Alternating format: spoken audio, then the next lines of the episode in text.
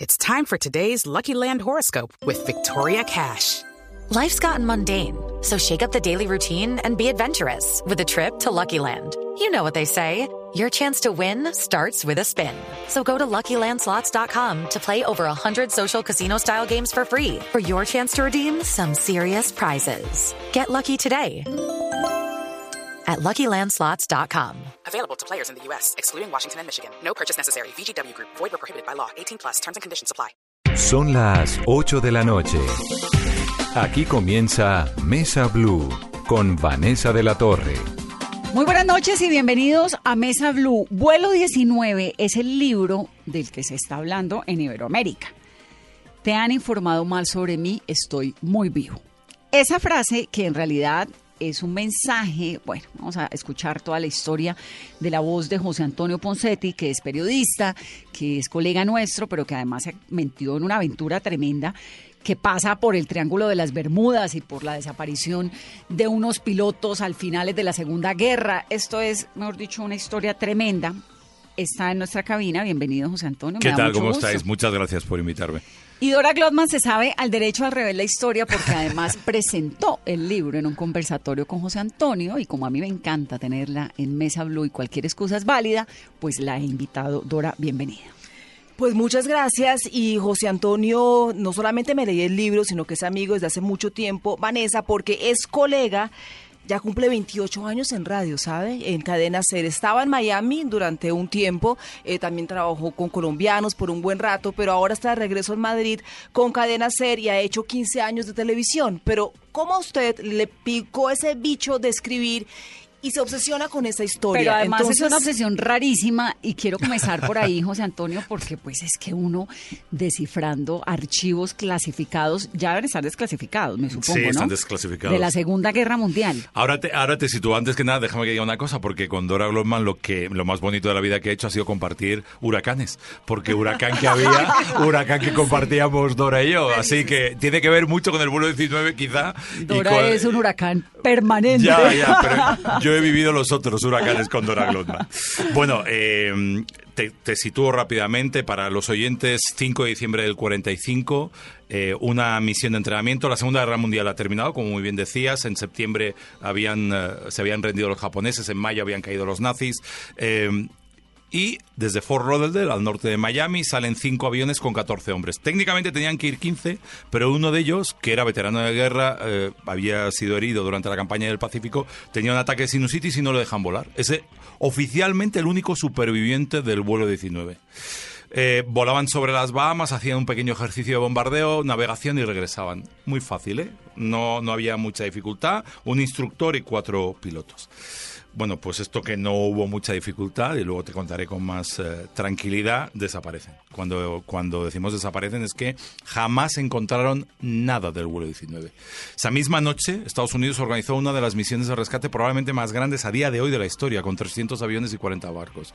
Desapareció otro avión más, con otros trece hombres. O sea, ese día desaparecieron seis avi- seis aviones y veintisiete hombres. Bueno, y esto obviamente, ya con la Segunda Guerra Mundial terminada, pues tenía que ser un enigma del grande, el Triángulo de las Bermudas. ¿Te puedes imaginar la que se montó en la, en la sociedad norteamericana? Porque dos días después, era el siete de septiembre del cuarenta y cinco, era el aniversario, el recuerdo del cuarto, cuarto año del bombardeo de Pearl Harbor y por tanto la entrada de Estados Unidos en, A la guerra. en la guerra. New York Times en portada llevaba eso y el vuelo diecinueve.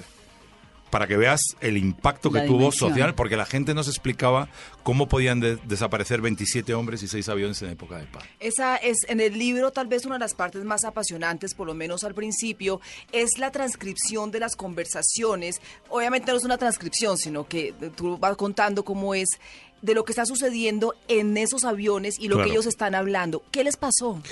Es una buena pregunta que no te voy a descifrar toda porque si no, no te leerías el libro, el libro. Pero, pero te voy a contar mucho porque parte de lo que apuntabais es... Han pasado ya más de cincuenta años, cuando yo me... Ahora mismo han pasado setenta y cuatro años, cuando yo me pongo a trabajar con esta historia y... Eh, los documentos de la Marina de toda la investigación que se hizo durante los días cinc- los cinco días de búsqueda y los días posteriores está todo transcrito y están transcritas las conversaciones entre aviones, todo lo que pasó, ¿no? ¿Está en un archivo en dónde?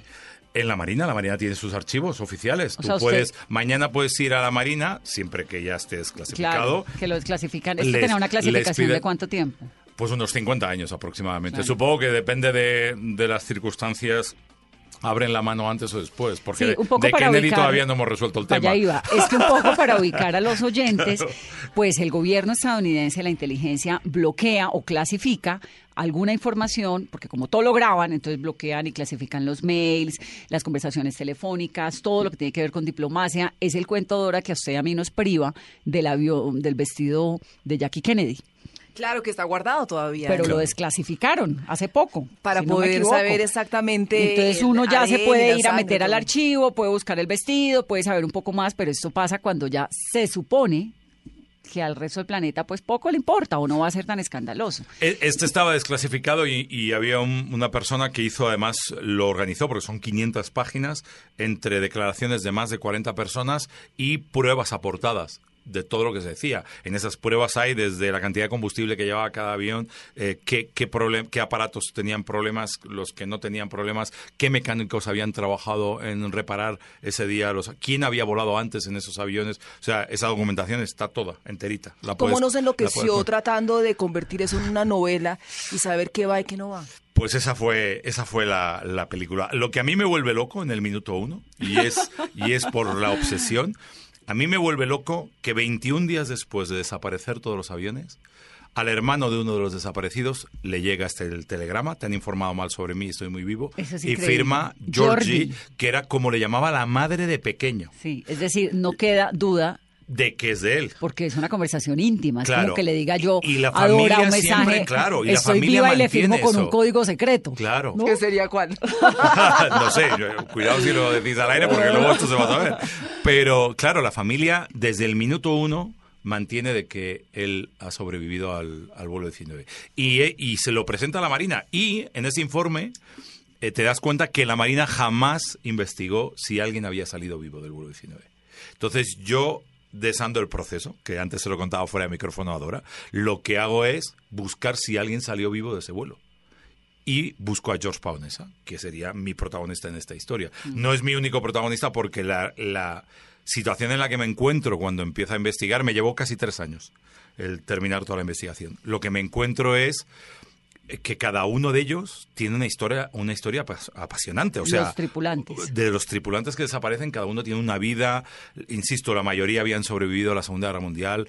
Eh, tres de ellos, de los pilotos, eh, eran Marines. Los otros dos pertenecían a la Marina. Eso... Eh, crea y provoca un conflicto cuando empiezan a complicarse las cosas, cuando les entra el frío, el frente frío más fuerte del invierno, se encuentran en mitad de una tormenta, habían despegado tarde, se les echa la noche encima, empiezan a quedarse sin combustible, se equivocan de donde están porque creen, en vez de estar encima de las Bahamas, uno, el líder de ellos cree que está encima de los Cayos, eso serían cuatrocientos kilómetros de distancia. Eh, si estás en los Cayos y vuelas al norte para volver a, a Fort Lauderdale, Eh, pues llegas. Pero si estás en Bahamas y vuelas al norte, te vas a mitad del Atlántico. Porque para, para Bahamas, regresar a Fort Lauderdale, tienes que volver, volver hacia el oeste. Ahí hay un, hay un tema, Vanessa, eh, psicológico que genera mucha angustia, porque entre los aviones ellos se están comunicando, por claro, supuesto. Y se dan cuenta que el líder, el encargado de la operación, de apellido Taylor, tiene un problema que viene siendo ¿cuál? Cuéntenos algo, o sea, suéltenos bueno, algo. Bueno, os, os daré alguna, alguna cosa. Sí, no vamos a hacerle un spoiler. Claro, voy a, no, voy, no, voy no, a ir diciendo de vez libro. en cuando, diré alerta spoiler, para que la gente se sitúe en lo que viene a partir de ahora. Alerta spoiler. Entonces, eh, el problema que tiene Charles Taylor, el, el teniente que, que es el instructor y que les y que les lleva, que por cierto, era compañero de armas del presidente Bush padre, que ah, volaron juntos en, durante la Segunda Guerra Mundial, y el presidente Bush padre habló de él, porque el vuelo diecinueve... se ha convertido en el gran vuelo supuestamente desaparecido en lo que llaman el Triángulo de las Bermudas. Triángulo de las Bermudas, para quien no sepa de qué hablamos, si estás sentado en la playa, en Miami Beach, agarrado de la mano de Dora Gladman, ves a la izquierda eh, Bermudas, a la derecha San Juan de Puerto Rico. Ese es el triángulo. Eso lo cierra. Pero el Triángulo de las Bermudas, José Antonio, y antes de que se adentre, ahora voy a por la, Chastelo, volvemos no a la pregunta de Dora.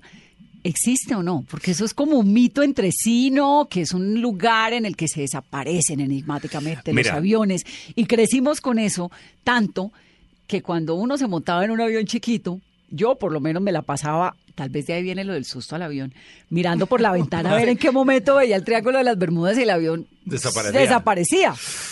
Pues mira, ¿existe o no? Esa duda yo la tenía también. Yo no sé si existe o no el Triángulo de las Bermudas. Sí que te puedo decir que han desaparecido cientos de personas, aviones y barcos en esa zona. ¿En esa zona? Es, eso es una realidad y está documentado, documentado y existe. Pero lo que sí que te voy a decir, y hago trampa con esto, pero tranquilos que no es spoiler. No, no. El vuelo diecinueve no desaparecía en el Triángulo de las Bermudas. Y ahí te lo dejo. Pero el vuelo de diecinueve desapareció. Sí, pero no en el Triángulo de las Bermudas. Bueno, entonces Taylor. Ahí te lo dejo. Taylor, Charles Taylor, era el... Te, te has quedado con cada hora de... Ya me está fastidiando esta entrevista. Eh... No, no, no, yo me lo sé porque yo también he visto el libro. Lo que no claro. quiero tampoco es... Bueno, porque pues... Es, porque es bien interesante, bien enigmático y tiene además un componente. Y es que uno empieza a leerlo y uno dice, ay, esto es puro libro de niño. Puro libro gracias, gracias. De señor, ¿no? Sí, sí, totalmente. De muchachito de diecinueve años, uh, esto no puede dando pasar. Lora con aviones de guerra. Entonces uno dice, esto es puro libro de niño. Y resulta que arranca con esta cosa y este enigma. Y está muy bien contado porque pues es un gran periodista.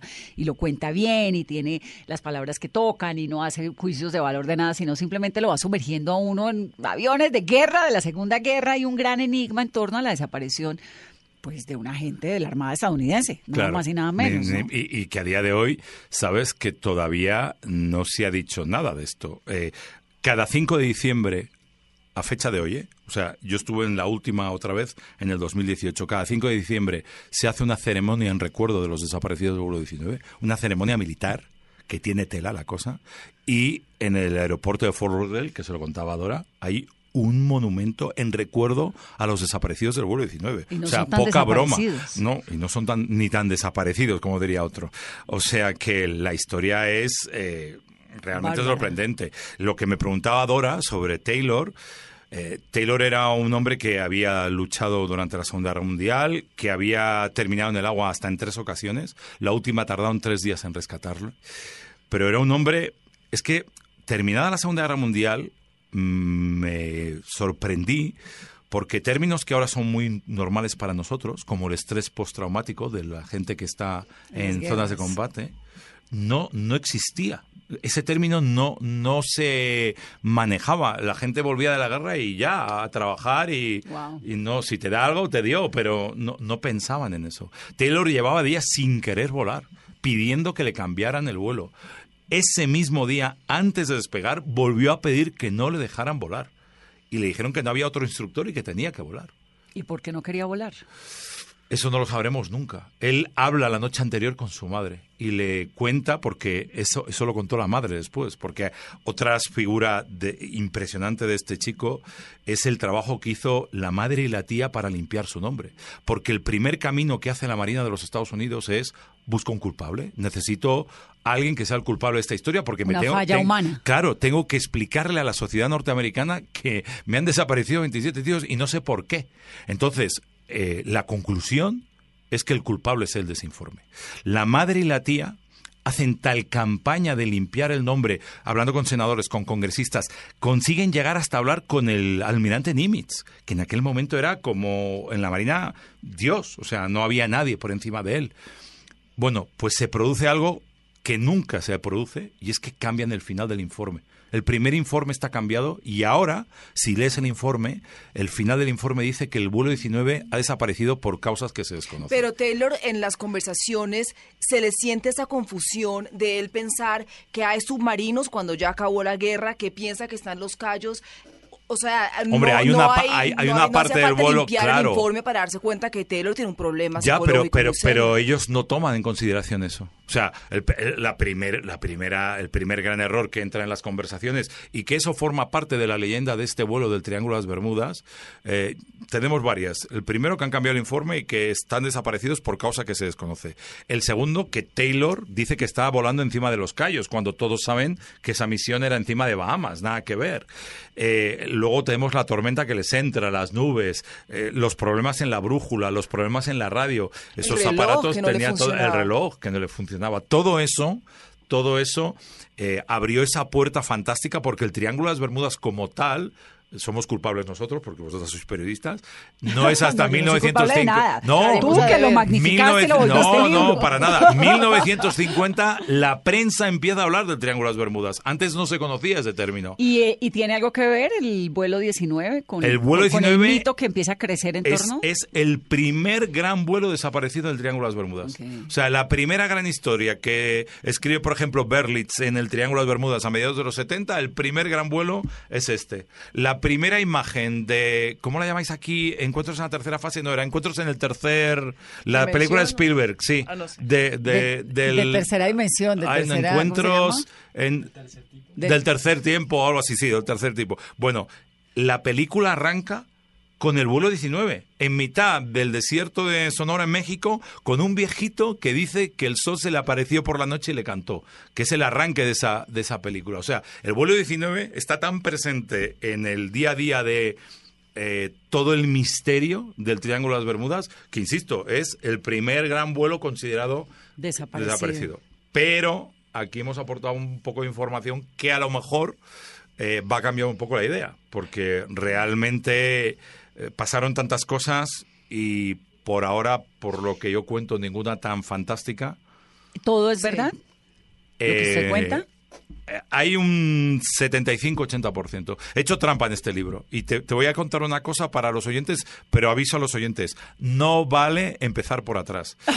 Terminé, terminé la novela, terminé la novela y le pedí a la editorial que me, dije, me dejaran hacer un capítulo especial, que es la nota del autor, en donde cuento lo que es verdad y lo que es mentira. Okay. En donde cuento todo lo que hay de verdad y todo lo que no es verdad.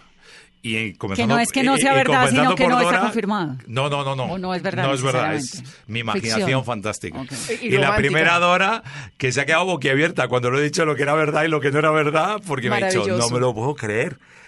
Pero maravilloso, porque además la manera como lo va trenzando todo, lo que es y lo que no es. Eh, y le agradezco en calidad de mujer y de una persona sensible que le haya metido un poquito de romance, porque sí, porque siempre eso apunta no, a avión militar, no, si no, es no, muy fregado. No, es que yo sentí lo mismo que Vanessa. Ahora soy en minoría, aquí no puedo defenderme, prefiero desaparecer yo en el Triángulo de las Bermudas. La investigación, ¿cómo fue, eh, José Antonio? Porque es muy detallado todo. Bueno, eh, una vez decido que tengo que ir a por la familia de George Paonessa, porque realmente en el, en el minuto en que el telegrama aparece y que eres consciente de que la familia dice que ese telegrama aparece, eh, voy a por George Paonessa. Tengo que saber quién es ese, ese personaje, ¿no? Eh, intento comunicarme inicialmente con la familia y empiezo a descubrir cosas de George Paonessa. La primera, de todos los desaparecidos en el vuelo diecinueve, George Paonessa es el único que tiene una tumba en Arlington. Ah. Que tiene una lápida, sí, pero ¿sabes una cosa? No hay nadie. Está Ay, vacía. Entonces. Está vacía. El cementerio eh, de Arlington, para quienes no lo saben, es en Washington, D C, y es el cementerio pues más estrella, por así decirlo, militar de, Mira. militar de, de las víctimas, de quienes han muerto en algún tipo de operación en algún lugar del mundo del ejército estadounidense. Pues que sepas que George Paonessa tiene una tumba ahí. Y no está enterrado ahí. Y no hay nadie. Y no solo eso, la familia en un momento dado, por un supuesto portavoz al que yo nunca conseguí encontrar, había dicho que ellos habían hecho cargo de esa tumba, pero en Arlington no tienen constancia de quién pagó, porque claro, ahí no te ponen una tumba sin más. No, no, no, ahí tienes una tumba blanca igual claro. a todas las demás. Y... No, no, ahí alguien pagó eso. Y alguien, ¿no? Se ¿Alguien hizo le cargo interesa, de esto. A alguien le interesa, porque además es... No sé. Pues como es del gobierno estadounidense, es el gobierno el que lo mantiene. Ahí está enterrado Kennedy, ahí están enterrados todos los bueno, sobrevivientes. Pues, pues ahí está los, la lápida de George Paonessa. Las Paonessa, víctimas, los... ¿sí? Ay, no puede ser. ¿Está en Arlington? Está en Arlington. Y no está. Y no está. Y entonces seguimos... Entonces, ¿dónde está? Bueno, te va, y, te va a tocar y, preguntar mucho para que ya te cuente eso. ¿Cómo sabes que no está? Porque abrieron, hicieron abrir la tumba. Hicieron abrir la tumba para comprobar si había alguien enterrado ahí. Y no hay. ¿Cómo es el cuento de, del señor viviendo enfrente de un carro casa Bueno, una de las personas claves que me ayudó para toda la investigación es John Mayer. John Mayer era un piloto de combate de, del ejército de los Estados Unidos, derribado en Vietnam, que trabajó, él me decía, eh, se reía mucho cuando me decía eso, que él, él trabajaba para la agencia, había trabajado para la agencia.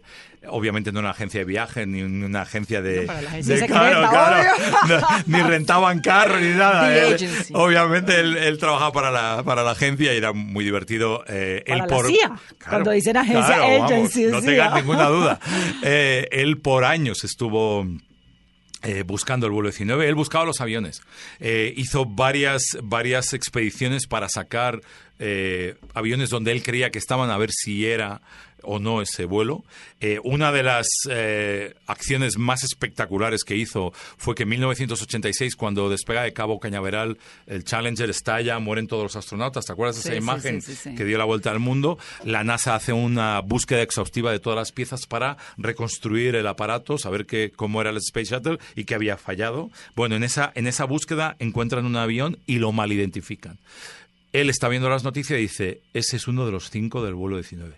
Y organiza una, una misión y se va por el avión. ¿Y dónde estaba? Y lo saca debajo del agua, cerca de Cabo Cañaveral, y lo saca del agua. Pero, pero, el avión está tan hecho polvo, tan destruido, está tan pegaditas las cosas de, debajo del agua, que no pueden identificar por los números de serie que es un Avenger, porque es un Avenger, pero no pueden identificarlo como uno de los bueno. aviones del vuelo diecinueve. Hacemos una pausa rápidamente para comerciales. El libro se llama Vuelo diecinueve de José Antonio Ponseti. Esto es Mesa.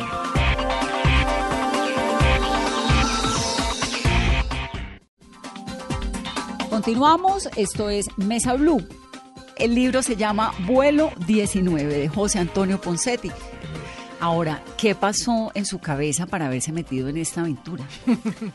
Él, él entiendo Digamos, como... Entendemos que no le hayan comprado, siendo niños, niños los aviones que tocaba, sí.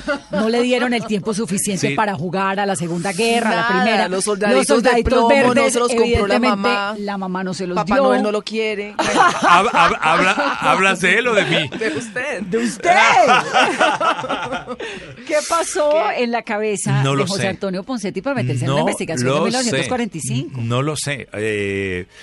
Es una... Yo tengo la teoría de que esta historia me ha buscado a mí, no yo la he buscado a ella. ¿Cómo la encontró? Esta historia yo empiezo a llegar a ella en mil novecientos setenta leyendo un, un, un libro sobre el Triángulo de las Bermudas, del cual solo recordaba la historia del vuelo diecinueve. No, no me preguntes nada más de ese libro porque no me acuerdo de nada.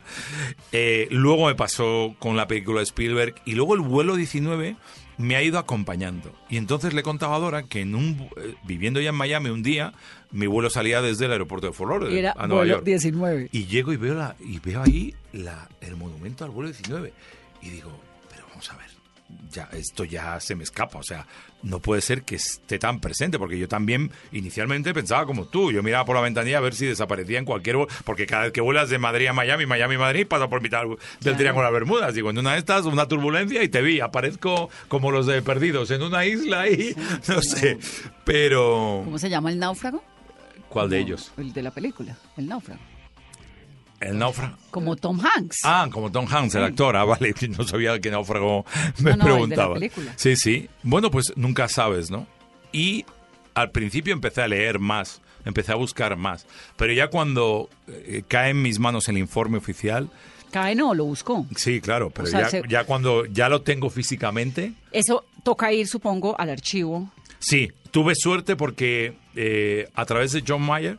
Habían hecho, sin yo conocerle a él, ¿eh? o sea, antes de que yo y él entráramos en relación, habían hecho una, un, una publicación oficial porque les había permitido, porque con él, hay que contar una cosa muy, muy rápida.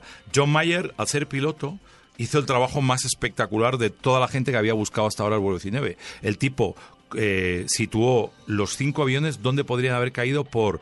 los vientos, combustible que llevaban, rutas que podían podido tomar, decisiones tomadas. O sea, el tipo hizo como un, un cuadro gigante de cómo podía haber eh, salido, eh, dividido en este caso, todo el grupo del vuelo diecinueve.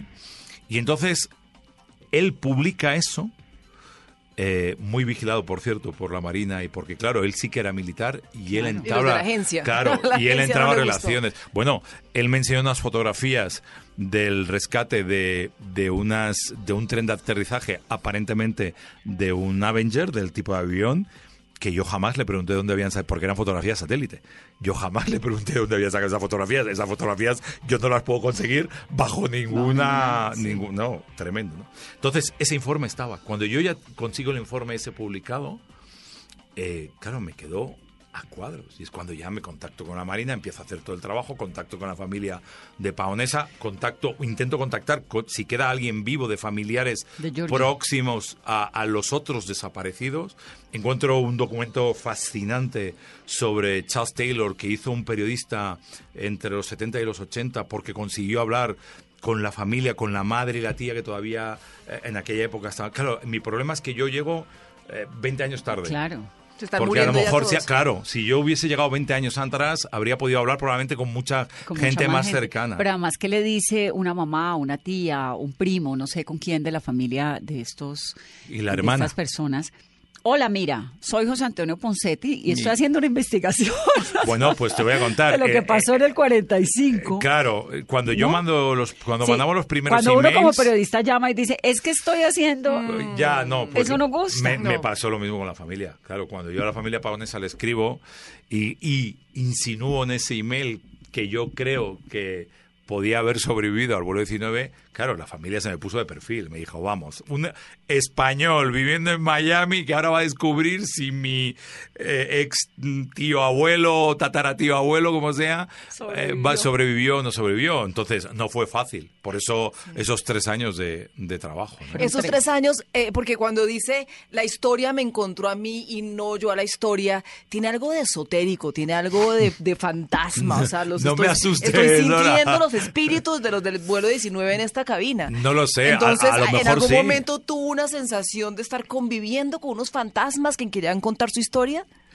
Mira, eh, sí que te puedo decir, no nada esotérico ni nada mágico, pero sí que te puedo decir, eh, yo convertí la pared de la habitación de, de mi casa donde trabajé con el vuelo diecinueve eh, en una especie de pared de C S I Miami. Yo tenía las fotografías, quién estaba vinculado con quién, conseguí todas las eh, células de quién había muerto, cuándo los hermanos de Paonessa, la madre, la madre por ejemplo había muerto en el cuarenta y dos antes, antes de, de, que, claro, de que desapareciera el hijo, solo Frank, su padre, era el que tenía una relación. Él, era de una familia numerosa de origen italiano que vivían en Nueva York. O sea, todo ese camino eh, me llevó a estar muy cerca, no solo de él, sino de, de los otros. Yo os puedo decir... Que soy de Alerta spoiler. Alerta spoiler. Os puedo decir, hombre, lógicamente os podéis imaginar, que me costó mucho contar cuando iban desapareciendo. Que... que que claro. vivir la noche que ellos vivieron, porque pensad que hay una investigación por parte... de, cuando ya se dan cuenta de que no van a volver, y ya se dan cuenta muy tarde, eh, la Marina activa una, un protocolo para rescatarles. Un protocolo absolutamente descomunal, ¿eh? Entre una base, la de Banana River, y son los guardacostas los que llevan, digamos, el peso de la investigación y de situar dónde podrían estar los, avi- los aviones. Bueno, pues cuando todo eso sucede y cuando empieza a pasar todo eso y empiezan a cruzarse un montón de gente en el aire, empiezan a encontrar eh, los rastros, porque hay un montón de señales durante toda la noche, a pesar de la tormenta, de las olas de seis metros, del frío, hay un montón de bengalas y van siguiendo las bengalas. El El problema que tienen es que siempre llegan tarde a donde están las bengalas. Estos tíos, o sea, es que lo que pasaron esa noche antes de irse a donde sea... La descripción de, eh, de ellos es, es que, Vanessa, hay momentos donde están en el agua. Terrible. Tres de ellos, por lo es menos. Terrible. Es, es horrible. Ahora, claro. Entonces montó en su apartamento o en su casa en Madrid una pared con el álbum pues, sí, de fotos. Que, que está, estaba a medio desmontar, todavía no lo he podido quitar y la voy a tener que pintar. Y a su porque... señora le encantó vivir con eh, los del Sí, estaba, estaba, estaba eh, extremadamente feliz. Abuela, sobre José todo, Antonio, sobre pero... todo porque escribía mucho de noche. Me, me di cuenta que me fascinaba escribir de noche, que, que, que me iba mucho mejor. Y estaba muy contenta que yo no apareciera en la cama hasta las cuatro o las cinco de la mañana, por más que le dijera que estaba en la habitación de abajo en el despacho escribiendo como un loco, ¿no? El El que mejor se lo pasó fue mi perro, que me acompañó, se cambió sus hábitos y entonces se ponía a dormir a mis pies todas las noches. Ay, en vez de, de subir sí. a la cama. Sí, sí. Entendió que eso era distinto y entonces se pasaba las noches haciéndome compañía mientras yo escribía. Pero qué momento emocional para una persona como usted sumergirse de esa manera, ¿no? Se le alguna lágrima, o sea, cuando terminó, me dio una, cuando sí, esta gente... Me, me, dio una pena terri- me dio una pena terrible. Sobre todo, me dio pena porque llegas... Llegas a un punto de la investigación. Cuando yo reúno todos los informes, tengo todo y decido cómo arranco. Porque además te voy a contar una cosa. Esto no iba a ser una novela. ¿Qué iba a ser un cuento? Esto iba a ser un podcast de cuatro capítulos. Ah. Y cuando entrego el guión para el podcast, da la coincidencia que hay alguien de la editorial, se queda fascinado con el guión, me llaman y al principio pensaba que era una broma. Me llaman de Penguin Random House y digo, bueno, a ver, alguien va a querer. Yo sé, claro. I've been there. Claro, ¿no? Y, y dices, ¿cómo dices Hola, que soy de sí? Random. ¿Ah? ¿Ah? ¿Cómo? Ah, venga, hombre, cuelga, que no, no atiendo y, y tal. Y entonces, cuando ya llego y se quedan fascinados y empiezo a escribir, yo me da tanto vértigo inicialmente el tener que escribir una novela que les digo, mira, vamos a hacer una cosa. Escribo cuatro o cinco capítulos, los leéis y si no os gusta, no, chao, no somos amigos todos, yo esto va a ser un podcast maravilloso y hasta aquí. Les mando los cuatro capítulos y el editor me escribe a las dos horas y me dice, dime qué está pasando con este tipo, necesito saber si está vivo o no está vivo o ha sobrevivido. No, no. Entonces, cuando yo me pongo en la habitación esa con toda la documentación, digo, ¿qué hago para no abrumar al lector? Primero, ¿por dónde empiezo? Y segundo, si yo doy toda la cantidad de datos que tengo y toda la información que tengo, a la tercera página me van a decir qué libro más bonito para calzar el televisor, porque claro, tiene un tamaño perfecto, porque lo tengo ahí que se me mueve un poco, pero esto es inleíble. Pero además es un libro grueso. Sí, son quinientas ¿no? páginas, con, páginas, pero con letra un poquito grande. ¿Ves? Sí, pedí a la editorial que, claro, pedí a la editorial que por favor, no, nada de, de letras no, de nanas. ¿Sabes qué me pasó en estos Uy, días? Fui a buscar La cabaña del tío Tom porque me dio la locura sí. de que me lo quiero volver bueno, a leer. Es un clásico ahí. Pues no lo pude encontrar en letra grande. Era Entonces, todo lo tienen chiquita, en una cosa diminuta. Que sí, no hay quien pues, lo lea. Pues ya uno claro, no puede leer eso, claro. Eso lo leía uno a los quince años o dieciséis. Y entonces organizando la información porque era claro. demasiado. Y entonces decido lo primero, que voy a arrancar por el telegrama, porque es lo que a mí me provocó es que arrancar yo quería, esta historia. Es que eso es lo que yo quería preguntar. Digamos, hay unas cosas que ocurrieron, otras que hacen parte de la fantasía del escritor, con unos datos históricos tremendamente valiosos, pero... El primer capítulo arranca con te han informado mal sobre mí, estoy muy vivo, dos puntos, George, que es el nombre claro. de tu protagonista cuando sí. era niño, como le decían, eso lo comentamos hace unos momentos. Ese, ese, ese estilo de letra, esa tipografía, ¿es la original?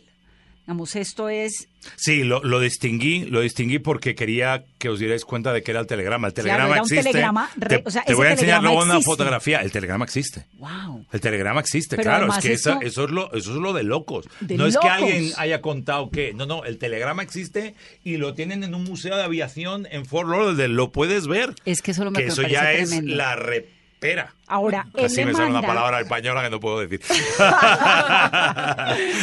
Él le manda ese telegrama, llega el veintiséis claro. de diciembre de mil novecientos cuarenta y cinco a su familia. Sí, a Joseph, a su, hermano, a su hermano que está en los Marines y que está destinado en Washington. Que eso todavía lo hace más rocambolesco. El telegrama está escrito desde Jacksonville, que sabes, al norte de Florida. Por lo tanto, es absolutamente creíble que si el tipo se cayó en alguna zona de Florida, llegar a Jacksonville era fácil.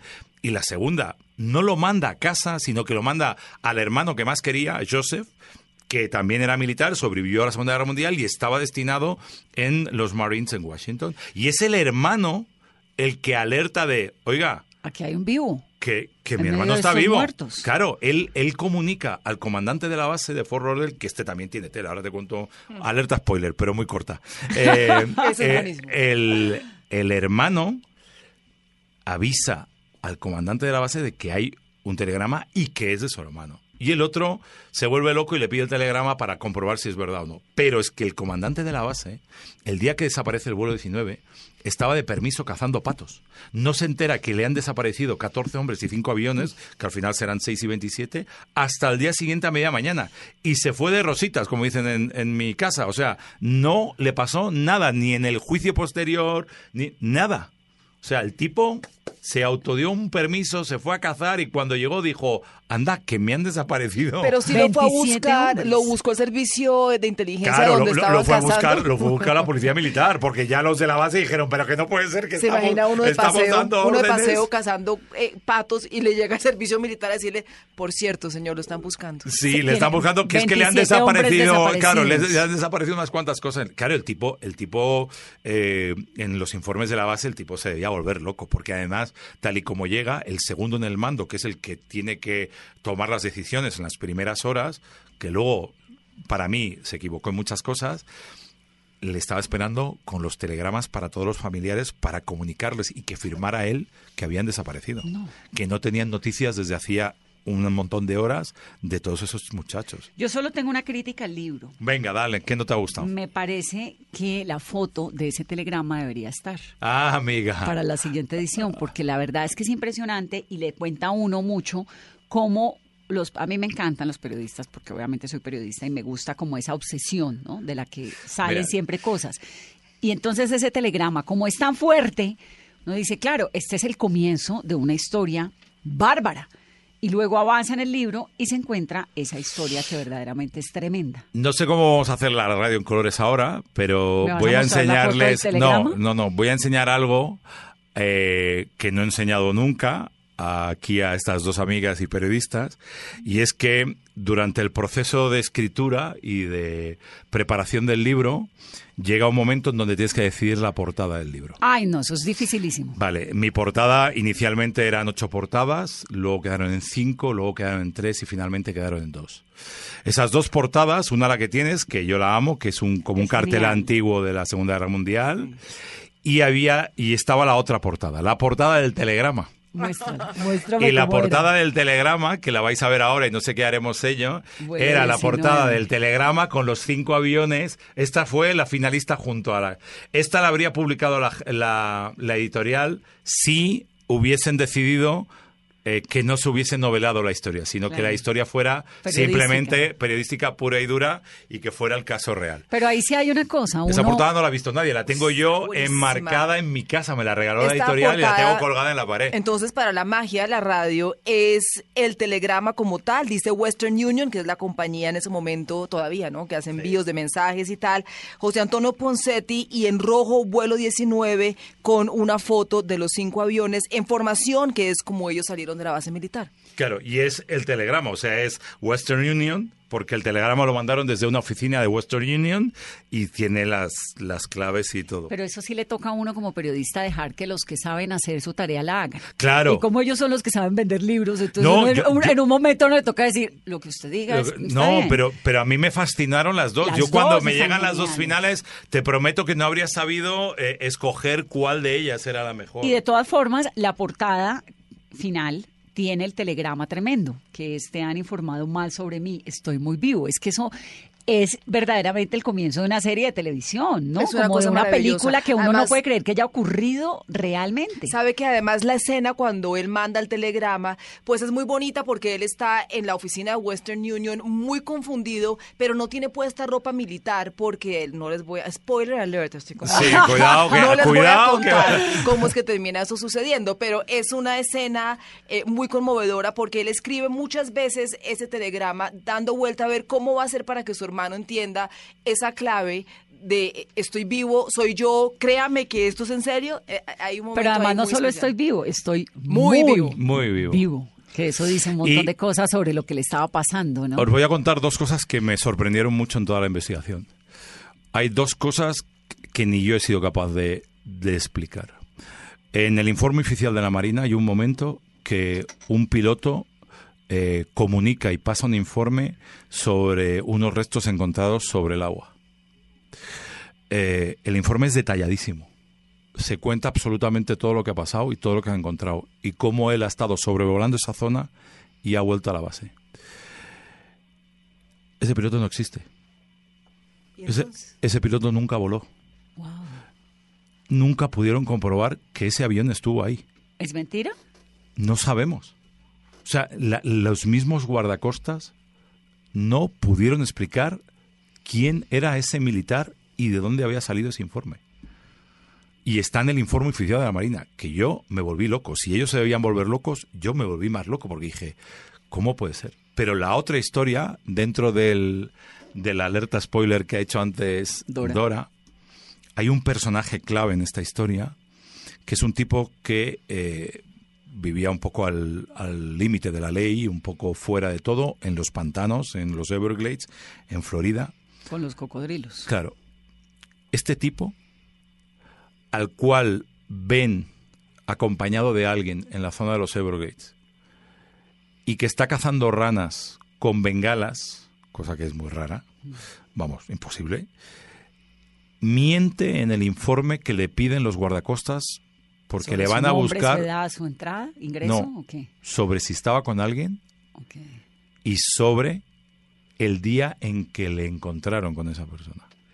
Y en el informe oficial se le creen y lo cambian y es mentira. Mm. Y, en, y en el juicio posterior... Al, al cabo de los años, demuestran que eso es mentira. O sea, que ese tipo estaba en los Everglades, pero no el día que estaba, sino que estaba de otra manera. Sí, tal, tal vez...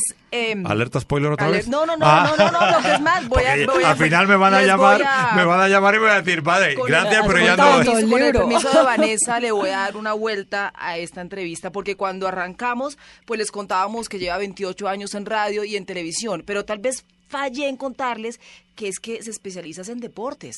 Claro, que esta, esa, esta ha sido la gran sorpresa. La, entonces, ¿cómo le cambia la vida a un periodista deportivo? Sí, sí. En viajes, ¿cómo le cambia la vida a un periodista deportivo de repente esto? O sea, ya no es José Antonio el de la radio y la tele, sino el del vuelo diecinueve. Eh, es, es muy divertido porque tú sabes que en, en, en Miami sí que hacía entretenimiento y hacía noticias, pero mi vida es el deporte. Entonces, la primera gran sorpresa que se llevan en España cuando sale el libro, la gente dice, José Antonio Ponseti será otro. No, no va a ser el de deportes. No, no puede ser, ¿no? Entonces, claro, eh, cuando empiezo a salir en entrevistas y la gente obviamente me reconoce y sabe que soy yo, ya se quedan boquiabiertos. Pero claro, la gran sorpresa para todos, empezando por la editorial y empezando por mí, es que la gente no solo me reconoce, sino que eh, se empieza a leer el libro, le gusta. En poco más de tres meses estábamos en cuarta edición, se lanza en Colombia, se lanza en Estados Unidos. No, no llevo ni seis meses con este libro. ¿eh? Wow. Y, es, y está la gente enloquecida con ello y yo más, porque la gente se me acerca y me dice, claro, yo es que tú en deportes eras muy bueno, pero yo no sabía que escribías. Claro, claro no, yo tampoco lo pero sabía. Pero que dicha la reinvención, ¿no? Sí.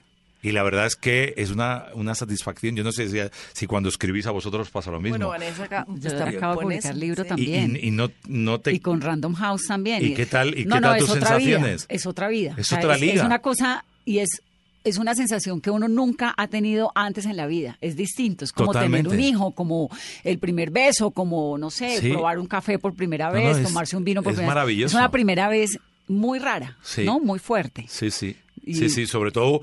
Y, y sobre está... todo uno dando entrevistas. Bueno, bueno, bueno. Eso ya, estar al otro lado del micrófono ya es la bomba.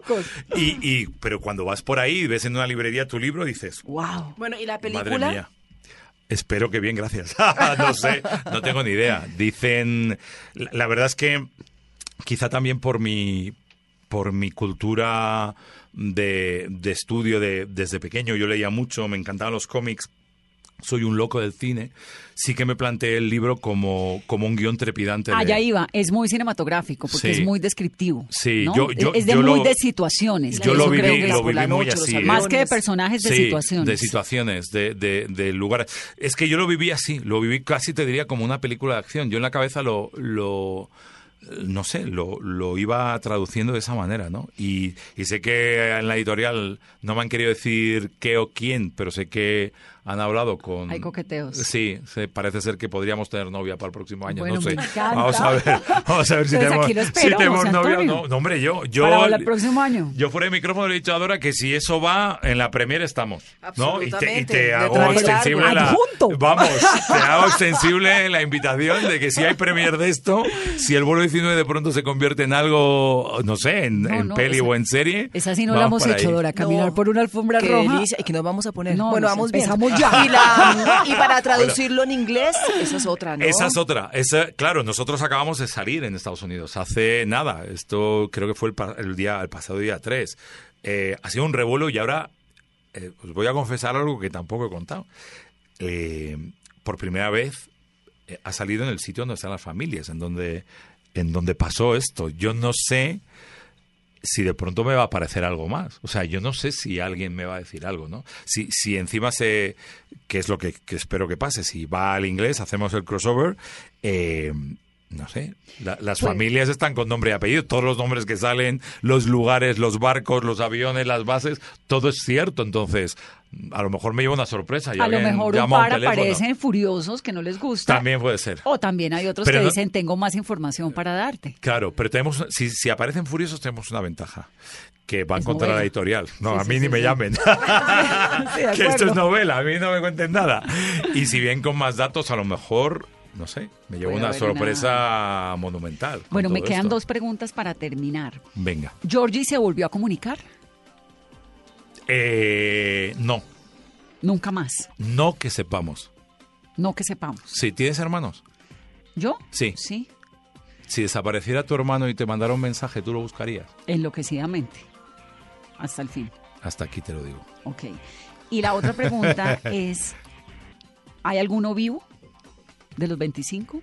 De, de los veintisiete, sí. Bueno, hay uno vivo oficialmente, eh, el vivo, que no quiere decir que sobrevivió, mm. porque ya no, Costner, el que no sí, estaba. El que no estaba. El que no estaba, el que no voló ese día, que, que para él, que también lo cuento en el libro, que contó la historia, para él fue terrible. Claro, porque se porque, le murió todo su equipo. Claro, y todos sus amigos. Nunca se separó de la radio claro, donde estaban haciendo la, la investigación. La búsqueda. La spoiler, el tipo do, dormía, dormía, alerta spoiler, el tipo dormía en el barracón vacío. ¿Tú te imaginas lo que es eso? Sí, con un vacío profundo. Pero digo, eh, ¿te quedó en medio de la investigación alguna constancia de que alguno de los otros no haya sobrevivido no. a hoy? ¿No? Porque, no. bueno, igual tendrían muchos años. No. Pues, José Antonio, felicitaciones. El libro Nada. es realmente muy, muy interesante. Mucha me suerte, me encanta tenerte en la cabina, bienvenido. Yo feliz de estar con vosotros. Comienzo inmediatamente a pensar lo que nos vamos a poner para la alfombra roja. esto, esto, esto, esperamos el año, esto está grabado, ¿eh? Esto está grabado y ahí va, va para adelante, que lo sepáis. O sea, Qué que dicha. Esto queda constancia. Ah, me encanta que en esta era de periodismo en el que hay tantos retos y para los periodistas pues está pasando un momento tan complicado, sí. que haya una muy buena noticia ligada a un periodista juicioso, que hace una investigación, que la vuelve libro, que lo sueña en grande, que tiene un montón de ediciones, que una editorial le apuesta.